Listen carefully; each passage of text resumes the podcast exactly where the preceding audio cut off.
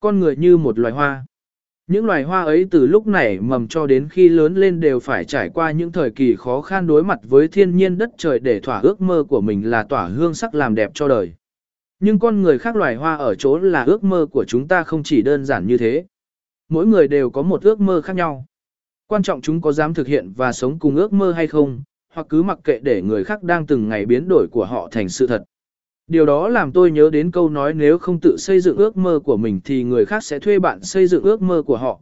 Tony Gakin, vây bạn đang tự xây dựng ước mơ của mình hay tự xây dựng cho người khác? Ước mơ đó là những hoài bão khát vọng mà mỗi con người luôn nung nấu trong lòng để đạt được. Chúng ta là ai mà không có ước mơ, nhưng liệu mấy ai có thể nuôi dưỡng và thực hiện nó? Ước mơ phải đi đôi với ý chí và nghị lực, phải do chính bạn xây dựng thì mới ý nghĩa. Nếu bạn cứ ngồi đó ước mơ cho cuộc sống thì người khác thì người khác sẽ thuê bạn xây dựng ước mơ cho họ, tức là bạn sẽ sống trên đam mê và hoài bão của người khác và giúp người khác biến ước mơ của mình thành sự thật. Như vậy câu nói là đề cao tự hành động của con người trong việc biến ước mơ của bản thân thành thực tế. Tại sao bạn phải tự xây dựng ước cho bản thân? Vì ước mơ đó là ước mơ của chính bạn, nó là chính khát vọng mà bạn muốn vươn tới. Không phải bạn thì không một ai khác có thể xây dựng nó.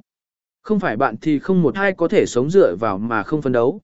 Ước mơ không phải gì sẵn có, cũng không phải là những gì không thể có, mà đó chỉ là một con đường chưa có lối ra và chính bạn sẽ tìm lối ra cho con đường đó.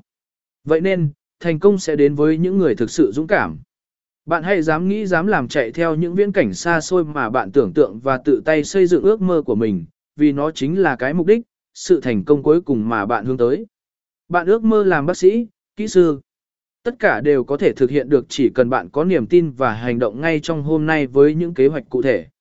Ước mơ làm con người ta lớn lên, rắn giỏi hơn nhưng vẫn còn đó nhiều con người chỉ dám ước mơ mà không dám thực hiện, không dám vượt qua chính mình để thấy nút dây an toàn của bản thân hay có người còn không có cả một ước mơ.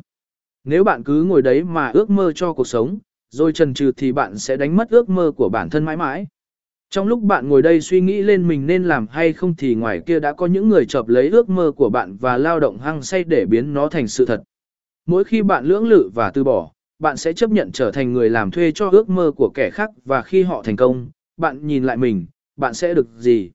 Hối tiếc hay giá như? Thời gian không chờ đợi một ai, vậy nên hãy hành động khi còn có thể. Hãy tin rằng ta có thể xây dựng ước mơ của ta, nếu không thì người khác đã không thuê ta để giúp họ. Câu nói của Tony Gaskin là một lời khuyên rất ý nghĩa đánh thức những ai đang để ước mơ của mình trong kế hoạch dở dang hoặc đang từ bỏ nó. Trong cuộc sống có rất nhiều ước mơ đẹp và có rất nhiều con người đã biến những ước mơ của mình thành sự thật. Như Bill Gates chẳng hạn. Ông đã dám từ bỏ cánh cửa đại học và theo đuổi giấc mơ của mình, thiết lập hệ điều hành máy tính sử dụng nhiều nhất trên thế giới. Tuy nhiên, ước mơ của mỗi người phải là ước mơ có ích cho đời thì đó mới là mục tiêu phấn đấu tốt là dành cho mỗi người. Chứ không phải là ước mơ mông lung, khác với thực tại để rồi làm bạn đặt niềm tin vào những việc làm xấu, đánh mất bản thân mình. Để có một ước mơ tốt đẹp và ý chí để thực hiện nó thì chính bạn phải biết đang làm gì, phải tin vào những gì mình đã lựa chọn, hơn hết là bạn không bao giờ cho phép mình từ bỏ vì ước mơ không bao giờ hết hạn, hãy hít thở sâu và làm lại lần nữa dù bạn có thất bại. Có ai đó nói rằng độ tuổi đẹp nhất để phục vụ ước mơ là tuổi trẻ, đó là cái tuổi bạn có tất cả. Vậy đừng mơ cho cuộc sống mà hãy sống cho ước mơ, hãy thực hiện những dự định của mình trước khi tuổi trẻ đi qua. Tôi cũng đang độ tuổi thanh xuân đó, và tôi sẽ hành động để biến những ước mơ của mình thành sự thật. Tôi sẽ không lãng phí thời gian vô ích và sẽ không đi làm thuê cho ước mơ của người khác. Vậy còn bạn thì sao? Bạn chấp nhận từ bỏ ước mơ để giúp kẻ khác hay hành động để sống với đam mê của chính mình? Triệu Hoàng Tình chuyên gia đào tạo nhân hiệu. Website triệu hoàng tình.afimat.com Email nhuận trí lưu a còn gmail.com Nhắn tin Zalo 0961603331.